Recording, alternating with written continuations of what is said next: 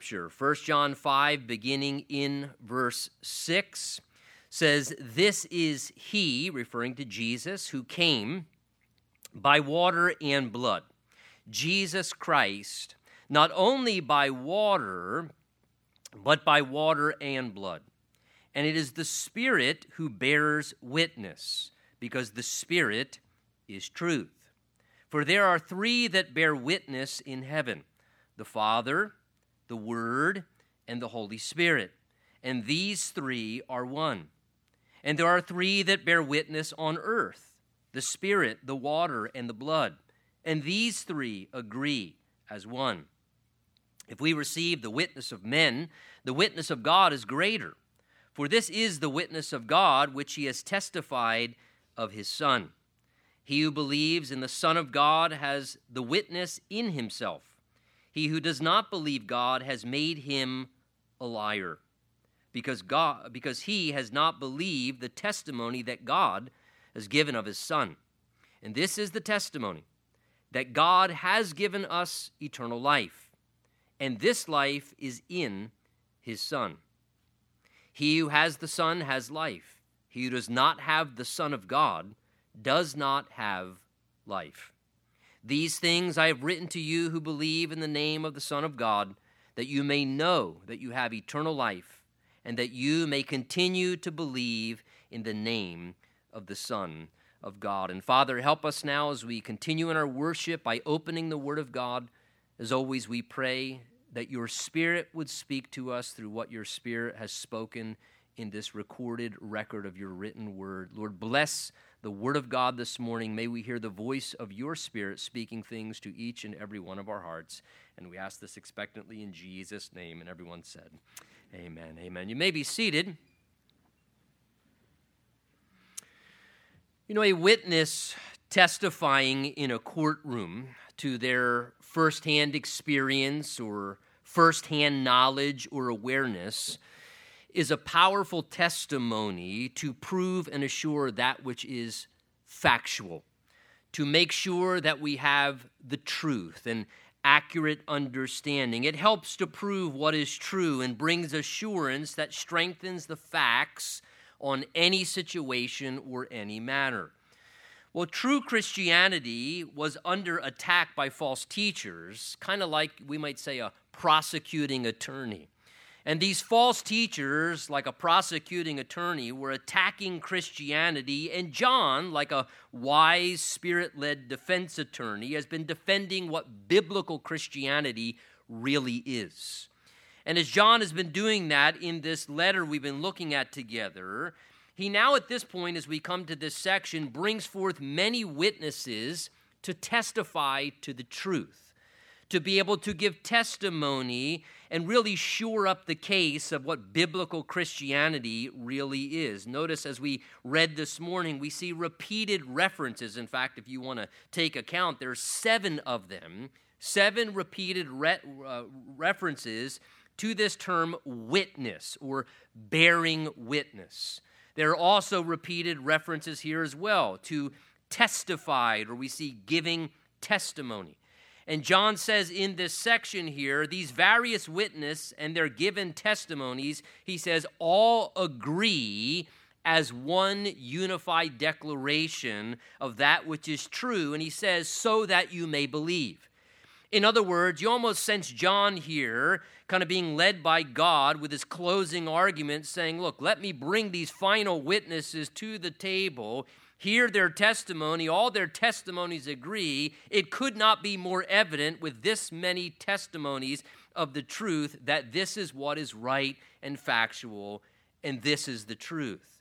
And John now, as he comes to this section, wants us to know the truth because God wants us to rest assured and to not question what is true of spiritual things or of his Son, Jesus Christ. God doesn't want us to have confusion or to question that which is true and that which is not. Now, Remember in the last section, as John's kind of wrapping up this letter now, he's, I said last week as we began chapter 5, he's reinforcing some of the same truths that he's already talked about in this letter. And again, kind of like a closing argument in a court case, he's coming back to the facts and he's just re-emphasizing things he's already said.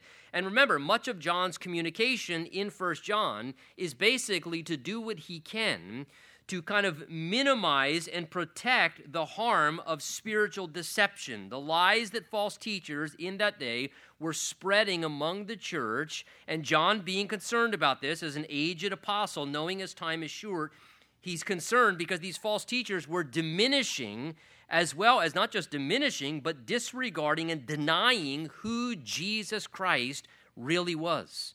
And so John writes this letter with that concern here that we might have a real experience with God, not experience false spirituality and be misguided in any way. And the last thing John just declared, we saw in our time together last time, that those who will ultimately overcome this world and all things spiritually, he said, look at it in verse 5, our last verse from last week, he who overcomes the world is he who believes that Jesus is the Son of God, that he is the Son of God, that he is Christ the Savior, John said last time.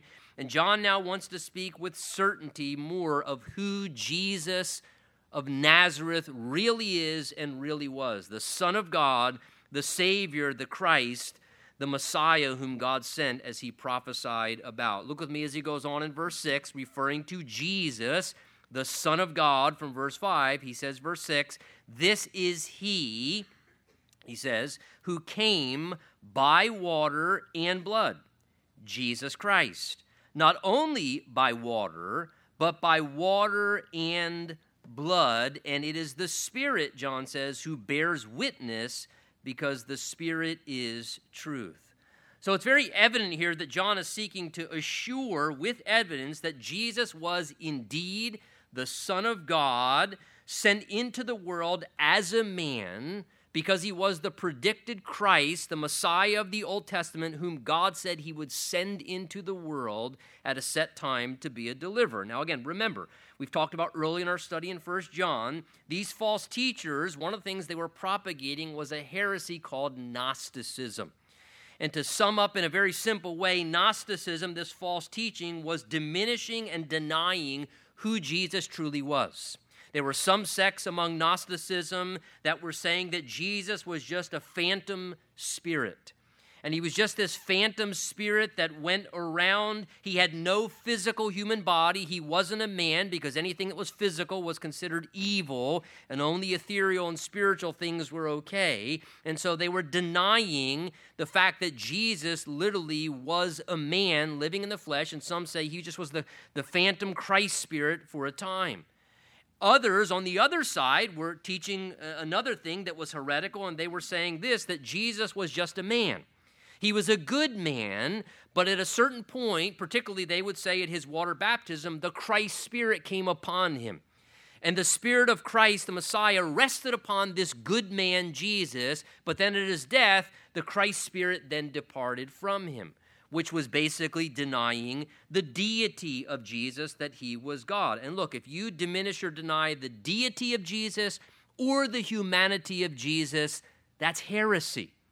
Both are essential to who the Bible teaches the biblical Jesus truly is. God's word teaches that Jesus was the eternal Son of God, the second person of the Trinity, God the Father, God the Son, God the Holy Spirit, and that Jesus, being eternally existent there in heaven forever with God the Father at a set time in history to fulfill God's plan of salvation, became the Savior as the Son of God, remaining divine, remaining God, that he added a second nature unto himself, a human nature. And remaining God, he added another nature, a human nature, becoming man to save mankind in this world from their sin. And we understand the way that that happened. The Bible teaches that God the Father miraculously deposited the life of his Son into the womb of a virgin woman, and she miraculously conceived, and it allowed Jesus, therefore, to be born with God the Father as his one parent, with Mary, the Virgin, as his human parent, and therefore he could be born both fully God and fully man at the exact same time, the God-man. And that is how he entered into this world. God became flesh or became a man, dwelt among us to reveal God and to rescue mankind. And as Jesus entered into this world, it was to restore sinful man back into relationship with holy God, to spare us from what our sins deserve, eternal judgment, and to reconcile us into a relationship with God. And this is how Jesus, the Son of God, the Bible says, was sent and entered into this world as the Christ. Now, to refute this heresy that Jesus was just a phantom spirit moving around, or that he was a man who the Christ spirit just came upon for a period of time, John here emphasizes that Jesus Christ, he says here in verse 6, Jesus the Christ, notice he says, did not only come by water, but then he says two times, repetitiously, twice he says in our verse here, that he came not just by water, but by water and by blood. Now, what is meant by John as he's trying to say this? Because he's trying to refute that Gnostic heresy. What he is trying to do here is to emphasize the fact that Jesus was indeed God who became man and lived as the God-man among us on this earth. Some see what John's referring to here as that he came by water and by blood, as referring to Jesus' entrance into and his departure from this earth. And if we think that through just in simplicity, water is the fluid of physical birth and natural life, right? It's the breaking of the water that brings about the delivery of a child. And so water is the fluid of birth. It's the fluid of natural birth. And blood is the fluid, if you would, you might say, of death. That is when the human heart stops beating and pumping blood through the body, or when someone is wounded and they bleed to a point to where they die, blood is the fluid of death. So you have the fluid of blood and the fluid of death, and the indication being the initiation and the culmination of Jesus' human life as God. In other words, emphasizing that Jesus was God, but he also born and died as a man. He was God who was born as a man and then died as a man. And to emphasize this reality, John makes this indication, proving again that he's the perfect mediator between God and man, the one who came as God and took upon himself a human body. Now, others think this reference to the water here could perhaps be a reference to Jesus' baptism, his water baptism. And there are those who hold that conviction, that that's what John was referring to here by the water. That initiated, of course, Jesus' public ministry. And that could be a possibility as well, because remember when Jesus was baptized as a man and began his public ministry, the Bible tells us in Matthew chapter 3, it says there that the heavens parted, remember? And as the heavens departed, the Spirit of God came upon Jesus to anoint him for his public ministry. And it says that the Father spoke from heaven saying, "This is my Son whom I love, in whom I'm well pleased." And at that moment, what was heaven doing? God the Father was validating, this is my eternal Son. This is the Son of God. He's not just a man. He was born as a man, but this is my eternal Son from heaven, in whom I am well pleased. So again, that validated the fact that Jesus, as a man, was indeed God on earth. And then, of course, his blood, as I said, represents his shed blood on the cross, and the fact that that was the culmination or conclusion of his work. So you still kind of have that same idea. Remember when Jesus died, he said, "It is finished." And so what John's trying to do is to indicate the initiation of Jesus' entry into this world, his culmination, his departure from this world, proved very clearly that he was indeed God, dwelling in a physical body, living as a man, and these things verified with strong testimony to the witness of who Jesus was as the Christ in his redemptive ministry, that he was the one sent by God to reconcile sinful man and sinful humanity to holy God. That's why when Paul writes in 1 Timothy chapter 2, he says there is one God and one mediator between mankind and God. And he says it's the man, Christ Jesus. That is, this one God found a way to reconcile human beings back to himself in relationship, and the way to do that was to send a human being, being in touch with divinity and in touch with humanity fully, to do what was necessary to reconcile you and I as sinful people back into a relationship with holy God. And that's who Jesus was and who he came to be. That's why he came both by water and blood, which witness to that very thing. And John adds here in verse 6, in the end of verse 6, and it is the Spirit, that is the Spirit of God, he says, who bears witness, because the Spirit, John says, is truth. So it's the Spirit of God who gives that credible personal witness to what is true of Jesus Christ. Notice John doesn't say here that he is the Spirit of truth. He simply says the Spirit is truth. In other words, the Spirit of God is the standard of truth. Not what people say, not what ideas conveyed by men who are fractured and sinful and imperfect, not what faulty men communicate. The reference point of truth is God and God's Spirit. And so he says the Spirit is the one who gives us truth. Remember, Jesus, referring to the Holy Spirit, called him the Helper, and he also called him the Spirit of truth. And speaking of the Holy Spirit's ministry, Jesus said, John 15, when the Helper, whom I shall send to you from the Father, comes, the Spirit of truth, who proceeds from the Father, he will testify of me. So Jesus said the Holy Spirit would come, and that if we want to know the truth, we have to rely on the Holy Spirit, not any human spirit, to give us the truth about who Jesus really is and was. He is the greatest witness to help us know and believe what's true of Jesus, because he's been eternally existent together there in heaven with God the Father and God the Son as God the Holy Spirit.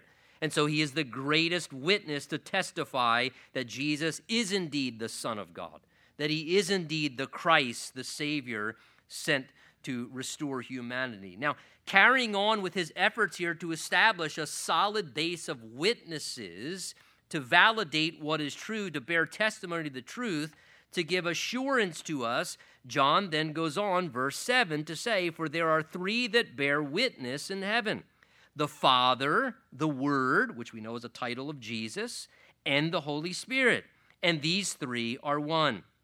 And there are three that bear witness on the earth, the Spirit, the water, and the blood. And these three, John also says, agree as one. Now, let me briefly just say, if some of you have a different translation that I'm using, the New King James, and you've been panicking the first few minutes of the Bible study, going, where's that at? Where's that at? Oh, my goodness. Let me just briefly say, as we're doing a collective Bible study, if you have a modern translation, a more modern translation, I utilize the New King James to teach from. If you have a more modern translation, you clearly probably notice that phrase, a good portion of it, does not exist in the translation that you're utilizing of the Bible. And the reason is that modern translators think that it does not belong. And the phrase that I'm referring to that they have retracted out here because they think it does not belong is this phrase. There are three that testify in heaven, the Father, the Word, and the Holy Spirit, and these three are one. And I can tell you in advance, there are very technical disputes among New Testament scholars, highly educated men in theology that go round and round over this. Let me begin by saying, though I study Scripture as a life practice, I am not a scholar. And quite frankly, to tell you the truth, let me just say, I got saved. I got called by the Spirit of God to be a pastor, teacher. I obeyed the Lord in that. But any time and all times, you should always study to show yourself approved and be a Berean and come to your own conclusions. You should never take at straight face value anything I or any pastor, teacher tells you. And let me also just say this. I prefer not to, and you can be free to disagree, spend my time that's precious and limited in trying to hear from the Word of God important, helpful things to live out a faithful Christian life, to be strengthened spiritually in Christ, using my time on an occasion like this to give technical evidence of both sides of a dispute over such a matter in one section in the New Testament. Nor do I really want to present all this evidence back and forth as well and create a situation where as the end result of that, you leave this place kind of finding yourself questioning other passages in the New Testament. I quite honestly don't think anything really fruitful comes out of that. I can tell you this very briefly. My personal conviction, it's one of the reasons why I do use the New King James Version, I do think the phrase does belong. Personally, I do accept that it should be there, and for simple reason, because first of all, it's a phrase that we find referred to multiple times among early church fathers as far back as the 200s and 300s of A.D., and so we find early church fathers in writings outside of the Bible referring to this phrase that we do have here. Secondly, those who study Greek and are Greek scholars, of which I'm not, I just tell you what they say, those who study Greek and are Greek scholars say to remove that phrase and take it out disrupts the flow grammatically of the Greek language. But to leave the phrase in, the Greek grammar flows in a more proper way in how the sentence structure reads. And thirdly, simply at the end of the day, it is a strong declaration of the Trinity, which is taught elsewhere in the Word of God and is a fundamental truth of important biblical Christianity, as well as which is part of what the Gnostic heresy was trying to dilute and disrupt, the teaching of the Trinity. So for those reasons alone, and the fact that the phrase further reinforces the witness and testimony of what is true of God, that He is the triune God, Father, Son, and Holy Spirit, while I teach this section, or at least these verses briefly, if you choose to disagree, you probably all have cell phones, you can check your email for a moment or two, and come back at verse 9. Now, I'm just teasing, of course, but let me just read it again, and because I believe it's there, and expound upon what it's conveying. For there are three that bear witness, John says, verse 7, in heaven, the Father, the Word, and the Holy Spirit, and these three are one, they agree. And there are three that bear witness on the earth, the Spirit of God, the water, and the blood, and these three, he says, agree as one. So notice John's clearly building a case to witness and testify to this same truth that many witnesses, John says here, both in heaven and in earth, they all agree.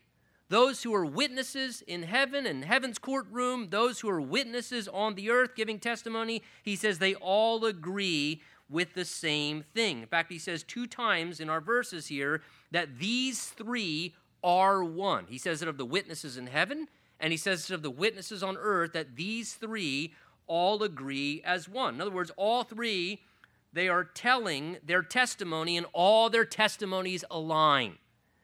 They all say the same thing. They may be saying it in different ways and different times, but he's saying all three witnesses giving testimony are one and the same. They're all conveying the exact same view. Now look, that indicates credibility, that you're more than likely getting the truth. When you have multiple witnesses saying the exact same thing and all their testimonies agree, that starts to build a pretty clear, solid case. Okay, they're all saying the same thing, even in a human court. That would hold up to coming to a proper conclusion. And here, John is no doubt bringing this up to say, look, there are three witnesses in heaven and three witnesses on earth, and they all agree saying the same thing. Now, look, I would be first to say, two people can collude. And two people, but when you add a third person into the mix, all of a sudden, it reinforces with a greater degree, okay, that's three people now all saying the same thing. Two people can kind of get together and collude and this and that, but when you add a third person, people just aren't smart enough to all keep track of and say the same thing. John's saying there's three in heaven, they all agree, and there's three on earth, and they all agree. In essence, John is saying there are six in heaven and earth, and they all agree. All six of them are saying the same thing about who Jesus is, that he's the Son of God, and that he is indeed the Christ. And all three of these witnesses are conveying that same thing. He says in heaven, you have the three witnesses, God the Father, saying what is true of his Son, and he's a solid witness. He's been with his Son from eternity past. Whenever it began, he can validate, I know who my Son is. He's the Son of God. He's the Christ. And then you have the Word, which is the title that speaks of Jesus, or the revelation of God. And Jesus can testify who he is confidently because he knows who he is, that he's the Son of God and that he's the Christ and the Savior. And then you have the Spirit bearing witness accurately to who Jesus is. And of course here in this statement, in these verses here, we have a very beautiful reference to the Trinity within the Word of God. And again, let me just say this regarding the Trinity. You won't find the word Trinity anywhere in the Bible. But the teaching of a triune God, where we develop the word Trinity, is weaved all throughout the Word of God. And here is another place just reinforcing this same concept. One God manifest in three persons: God the Father, God the Son, God the Holy Spirit. Do we wrap our minds around it logically, completely? I don't know if we ever can, but the Bible teaches one God manifest in three persons. Equally God, working in unison, all three bearing witness, assuring who Jesus is, the Son of God. And there is no confusion in the courtroom of heaven among the Father, the Son, and the Holy Spirit who Jesus is. It's a closed case. Their witness is sure of that. And yet God also has left substantial witness, notice, on the earth, John says here, to bear witness. And all three of the earthly witnesses, they agree and say the exact same thing. He says, first of all, the Spirit of God bears witness on earth to who the Lord Jesus Christ is. The very Spirit of God himself, his ministry amongst us on the earth. The Spirit of God is the one who's speaking to unsaved people every day still, convincing them not only of their lost condition and their sinful need, but convincing them that Jesus Christ is the solution. He's convicting the world of sin and righteousness and judgment to come, and it's the Spirit of God convincing people Jesus is the Savior. You need to be saved, and he's the only one to be saved. And so the Spirit is bearing witness to the unsaved, and the Spirit of God among the church is who continues to bear witness to us through the Word of God and through the ministry of his Spirit, who Jesus is, putting our attention upon him. And then John says, not just is the Spirit bearing witness to Jesus on earth, but notice there's also the earthly testimony, he says there in verse 8. There's also the earthly testimony beyond the Spirit of the water and the blood, and these three also agreeing together of who Jesus is. Now, interesting here, he comes back to this idea of the water and the blood.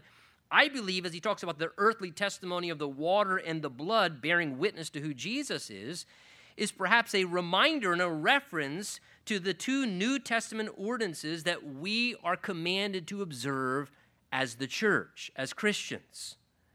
I believe the water and the testimony or witness of the water is a reference to the waters of baptism. That every time we baptize an individual Christian, that is bearing witness to who Jesus is. That is a testimony. Every time we baptize a person in water publicly who is saying, I have been saved by Jesus Christ, I believe who he is, we are giving public witness and strong testimony on earth through the water of baptism that Jesus changes lives, that Jesus is real, that he forgives sins, that he revolutionizes people who choose to follow him and let him take over their life. And for that reason, what a wonderful thing, and how much it must please God when someone chooses to be water baptized as a Christian. Because God says, thank you.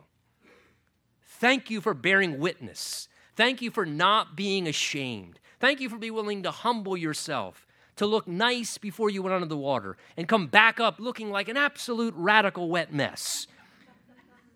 And your hair is all over, and snot's running out your nose, and your mascara's running. And God's, thank you. Thank you that you'd be willing to do that. Why? Well, Jesus was willing to hang on a cross, naked, and be beaten and spit on and mocked as the Son of God. And for us to choose to say, yeah, I'll do that. I'll identify with Jesus publicly. I'm willing to do that, to humble myself. And if that's what pleases, and that's what I'm commanded to do, I want to do that. I'll be a witness for Jesus. I'll say it's true. I'll say it's happened inside of my heart. I'll say I'm a follower of Jesus, and I'm a part of this family of God, and it's a wonderful witness, the water on the earth.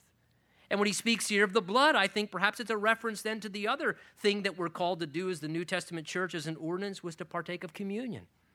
And every time we as a church collectively partake of communion, what are we doing? Jesus said that when you take this bread, do it in remembrance of my broken body. And he said, when you take the cup, this cup is a reminder of what? My blood. It's a reminder of my blood, of my death. And every time we partake of communion together as God's people, we are publicly giving testimony and witness to the truth of who Jesus is. He's the Son of God, the Savior, who died and shed his blood on the cross for our sins, and we're giving public testimony of that on this earth. That's why 1 Corinthians 11 says, whenever we eat the bread and drink the cup, we're proclaiming the Lord's death till he comes. We're making a proclamation like a witness. We're giving testimony on the earth that Jesus is indeed real. He's the Son of God. He's the answer for the human soul. And because he came and shed his blood, that is the answer for the forgiveness of our sins and to get us ready for when we die and when we depart, that we can know our eternal destiny. John goes on to say, verse 9, and if we receive, notice he says, the witness of men, that is the testimony of human beings, the witness of God, he says, is greater. So if we have a credible source as a person to give us a solid testimony in a courtroom or about a particular matter, and we believe people, and if we're willing to believe human beings on a particular subject or a matter or their eyewitness account or their factual understanding of a particular situation, and he says, if we're willing to accept the testimony of humans, and we do we not? We do it in our court system. We do it in everyday life. Somebody gives testimony or they witness about a subject, and we choose to believe them. That sounds credible. They seem solid, and we choose the witness of men. And he says, look, if you're going to take the witness of men, he builds a case. He says, how much greater is the witness of God? John's saying, you're telling me that we'll believe people, but we're not willing to believe what God says? God's own witness, God's own testimony. Why? Because God is a much greater witness. And see, here's the thing. God is always giving witness. God is always speaking. The issue with humanity is, though God is always speaking and he's always giving testimony and communicating, the age-long dilemma of humanity is whether or not we want to listen, whether we're willing to listen. I can tell you, there's never been a time in my life where I needed to know something that God went silent on the radar and wasn't speaking to me at some point about it, that even if I trace back afterwards, that I knew God was speaking to me and I just was choosing not to listen. God's faithful to speak to us. God is always speaking. He is, especially when it's in regards to what's spiritual and eternal and what really matters. And more than that, God is such a great witness, much greater witness than men. God's perfect. Unlike human beings, look, the bottom line is human beings can all from time to time mislead people, whether consciously misleading people lie, or people can just not have all the facts. People can communicate in ways where they mislead or they misdirect. That's never going to happen with God. The Bible says it's impossible for God to lie. He can't even lie if he wants to. It's not just that he won't. He says it's impossible for him to. So God is a much greater witness because he knows all the facts, he knows the whole story, and he's a reliable witness, which means if God says something, we should take it. We should have absolute confidence because God is the one attesting to that thing. Not only the fact that God cares so much more, he's never going to mislead us. He never has some ill intent. Unlike people, God doesn't manipulate people. God doesn't work people, and I've met some human beings, even among the church. They know how to work people. God doesn't work people. God speaks the truth, and he allows people to come to their own conclusions, but God always speaks the truth. You're never getting a lie when God's talking. He communicates the truth. He speaks to us what we need to know, and we would be wise, quite honestly, as human beings, to put a little less stock in listening to people and what people say, and put a lot more emphasis upon, I'm going to trust what God says, and to rest assured that he is indeed the greatest witness. John says of God's witness, which is much greater, this is the witness of God. What does God like to witness and testify about? He testifies of his Son. He testifies of his Son. It speaks of what God's already done and what he keeps doing. What's God already done? He's given strong testimony and witness of his Son. Again, even if we think of two accounts in the Gospels of Jesus' life, at Jesus' baptism, what happened? The Father testified of his Son. At Jesus' baptism, the Father parted the heavens and he said, this is my beloved Son, in whom I'm well pleased. Then at Jesus' transfiguration, again, it says that the Father spoke from heaven, interrupted things again, and said, in case you missed it at the baptism or you weren't there. This is my beloved son. And then he said, hear him. In other words, listen to him. Listen to Jesus, God the Father was saying. Don't listen to Jesus. Take him as the one that you listen to. That's what God did and what God continues to do to this day on this earth, because God is the God who changes not. And so what is the primary message that God the Father is always trying to witness and to testify to people about? Jesus. That is the main thing that God is always trying to communicate on this earth to human beings about. He is always trying to speak to me, always trying to speak to you about his son, about Jesus, to put our focus on Jesus. When God is speaking to us, he's always trying to get our attention on Jesus. Why? Because that's the greatest need in all of our lives. And when God speaks through me or God speaks through you, if he wants to use our voice to testify on this earth, the most important thing that God wants to speak through us is things about Jesus. Why? Because that's what people need. Have you ever noticed sometimes you try and help people and talk to people and this and that, and you realize, like, I can't solve your problems, but I know someone who can. And so the greatest thing that we can do, on top of offering some counsel and helping this way and that way, is to ultimately tell people about Jesus and talk to people about Jesus and explain to them what Jesus can do, and that if they would follow Jesus, and to say to them, look, I know it seems dark, but Jesus said, I'm the light of the world. And he said, if you follow me, you won't walk in darkness, but have the light of life. I know right now you feel like you're in the dark, and you say, I don't know where to go. I just feel like I'm in the dark. I do too sometimes. There is one who's the light of the world. And he said, if you'll just follow him, that you won't walk in darkness, you'll have the light of everyday life. What a wonderful thing. I don't have the answers, but I know someone who does. And to just point them to Jesus. If you'll just follow Jesus, I can assure you this, he will give you the light to walk and to navigate and to work through things. He's a great Savior, and he's a wonderful shepherd on top of that. And when God is working, folks, the major focus is going to be upon his son, pointing people to his son, connecting people to his son, getting people's attention on his son, not human beings, not human solutions, but getting their eyes on the Lord. John says, verse 10, carrying on, he who believes in the Son of God has this witness, now notice this phrase, in himself. In himself, the witness in himself, the one who believes in Jesus. One of the glorious benefits of being a child of God, as we've seen in our study in John, 1 John here, is God's given his Spirit to live inside of us. And the Holy Spirit comes and dwells and lives within us when we receive Jesus Christ as Savior and Lord.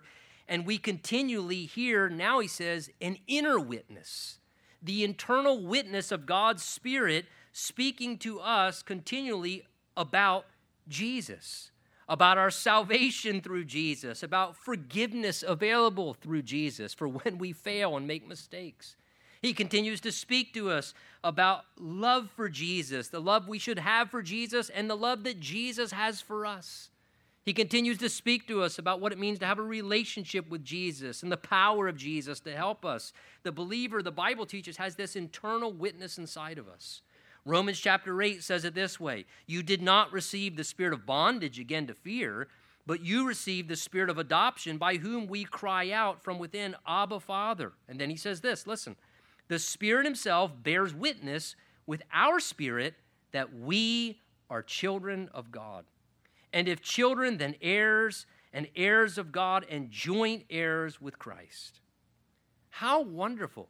Within, the Spirit of God bearing witness and testimony to our inward human spirit that we as Christians are God's child and that we have an eternal inheritance. And do you know why that's so precious and important? Because as we journey through this life and face this challenge and that hardship and that difficulty, that despite what's happening circumstantially, despite what I'm feeling on that given day or what you're thinking in that given situation or what struggle you're going through, you can hear the voice of God reassuring you in your heart, listen, you're my child, and in the end, there's an eternal inheritance. And you're going to be with me and with those who've gone before you. and you're coming home to glory. You hang in there. Keep going. I know the earthly journey is hard. Remember Jesus, we talked about last week, said, in this world, you will have tribulation, trials, hardships, afflictions, temptations. But he says, but you take heart. Be encouraged. I've overcome the world. And one day you're going to overcome it with me because you're a child of God. And to have the Holy Spirit within bearing witness, John says, to this testimony, assuring our hearts of what we believe to be true, this witness within ourselves that we receive.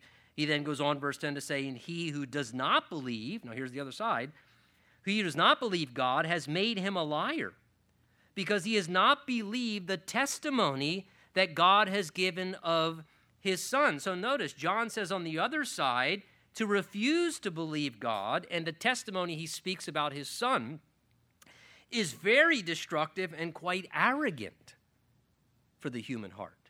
In fact, John goes so far here to say rejecting God's voice and testimony by not believing and choosing to say, I'm not believing that, I refuse to believe that. He's saying you're not just rejecting what's best for you, but John says here you're actually insulting God's spirit of grace.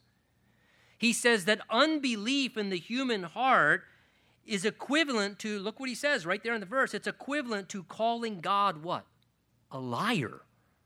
It's not just trivial unbelief. John says it's equivalent to calling God a liar to his face. Now, I don't know about you, but that's a pretty intense thing. It's basically, John says, like as a human being saying, I'm right as a human, God's a liar. And what God says is a lie. I mean, that's just all a lie, and God's a deceiver. Now, let me just say, as you can tell, I'm not a real big man. There are certain people, rightly so, it would not be wise for me, and I probably should be rightly intimidated to say, you're a liar, man. Because they're saying you're a grasshopper, right? Now, as human beings, we may not say something offensive to a human being. Can you imagine? The Bible says the inhabitants of the earth were like grasshoppers to God. Here we are, this little tiny speck of dust on this ball of dirt of all these galaxies that an eternal God created and controls. And as a little human being pointing your little finger at God and saying, you're a liar. It's all lies. That's pretty cavalier. It's pretty cavalier to do that as a human being. The arrogancy, the hard-heartedness, the Bible says there is coming a day when it will be evident to every human being that God is true and every man is a liar. The Scripture cautions our hearts, if we're calling God a liar and denying what God says to believe in such a way, it'd be really prudent to humble yourself, to get over that human pride and arrogancy and never look God in the face and call him a liar. The Bible says, woe to him who strives against his maker. The Scripture also says that it is a fearful thing to fall into the hands of the living God, that our God is a consuming fire, never good to call God a liar.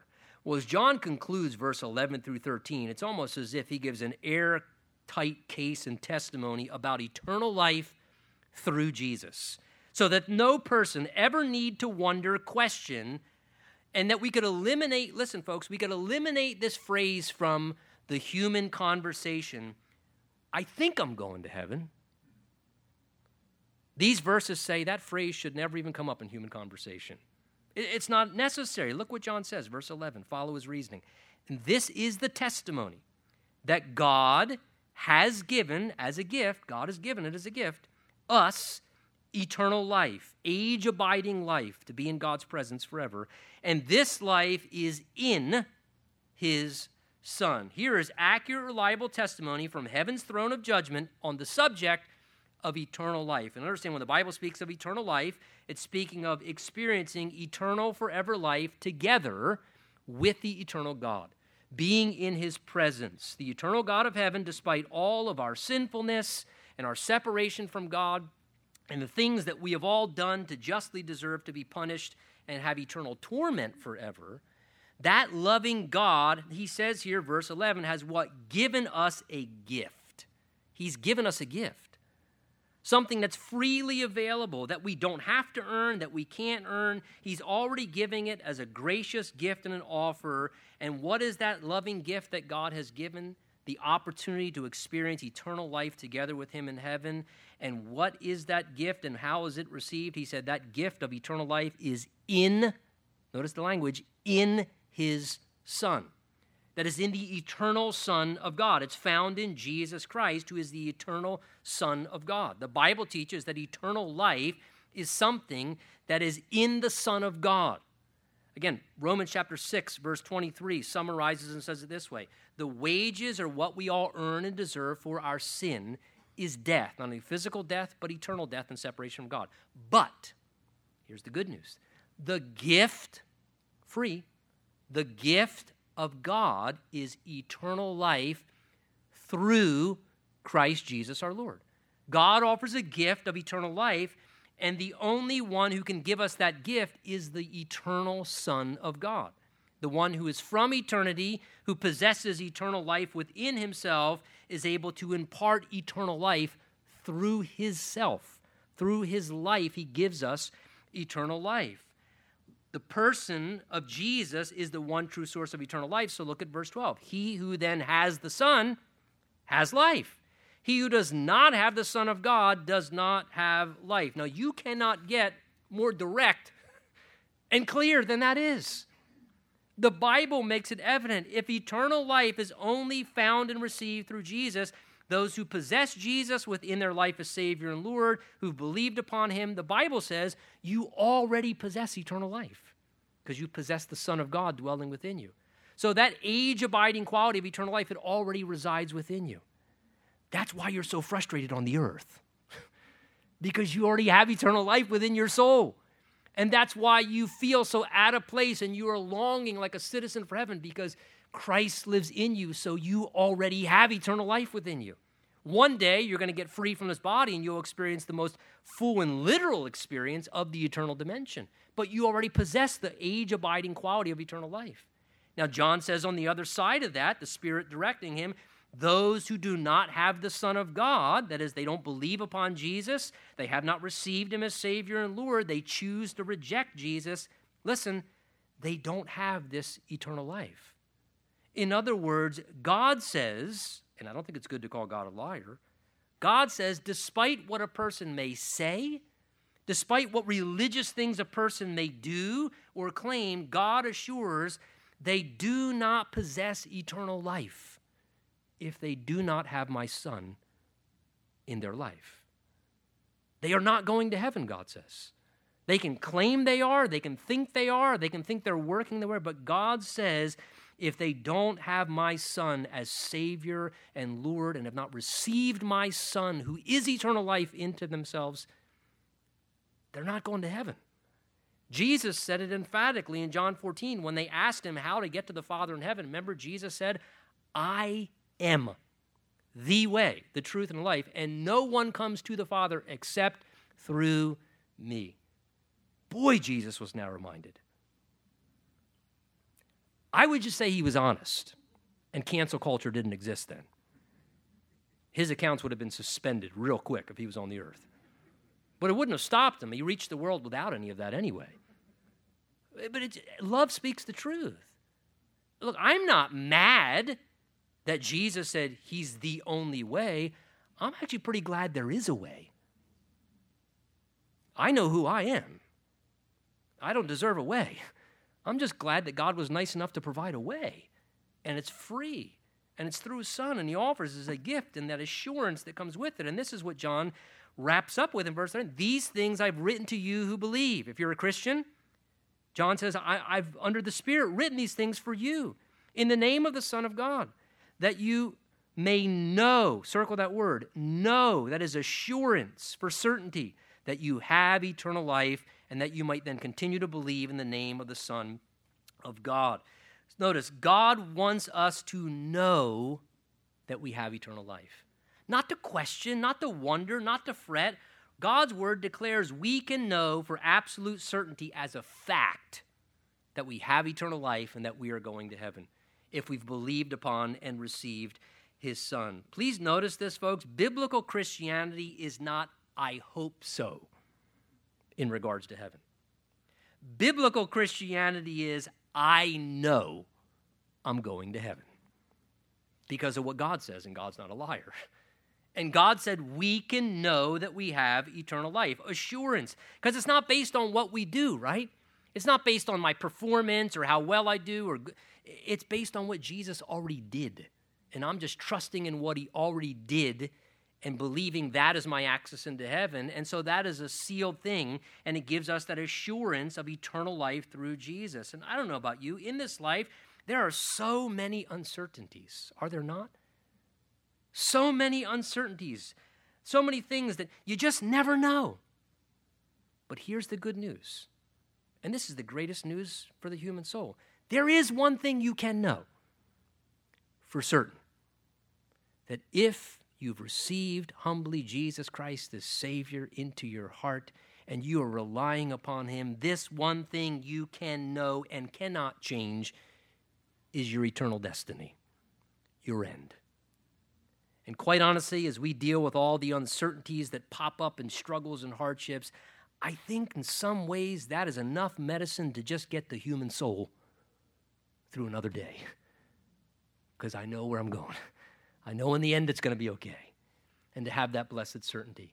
Look, the wisest thing that we can do as people, John says, is to take God's witness, what God has written. Let me encourage you, in a generation we're living in right now, it will revolutionize your life if you choose to believe that what God is written is true, and what everybody's saying in the world a lot of times is a big fat lie.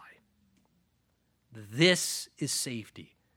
You believe this is true over any human voice that's rattling off out there, you'll be in a good place.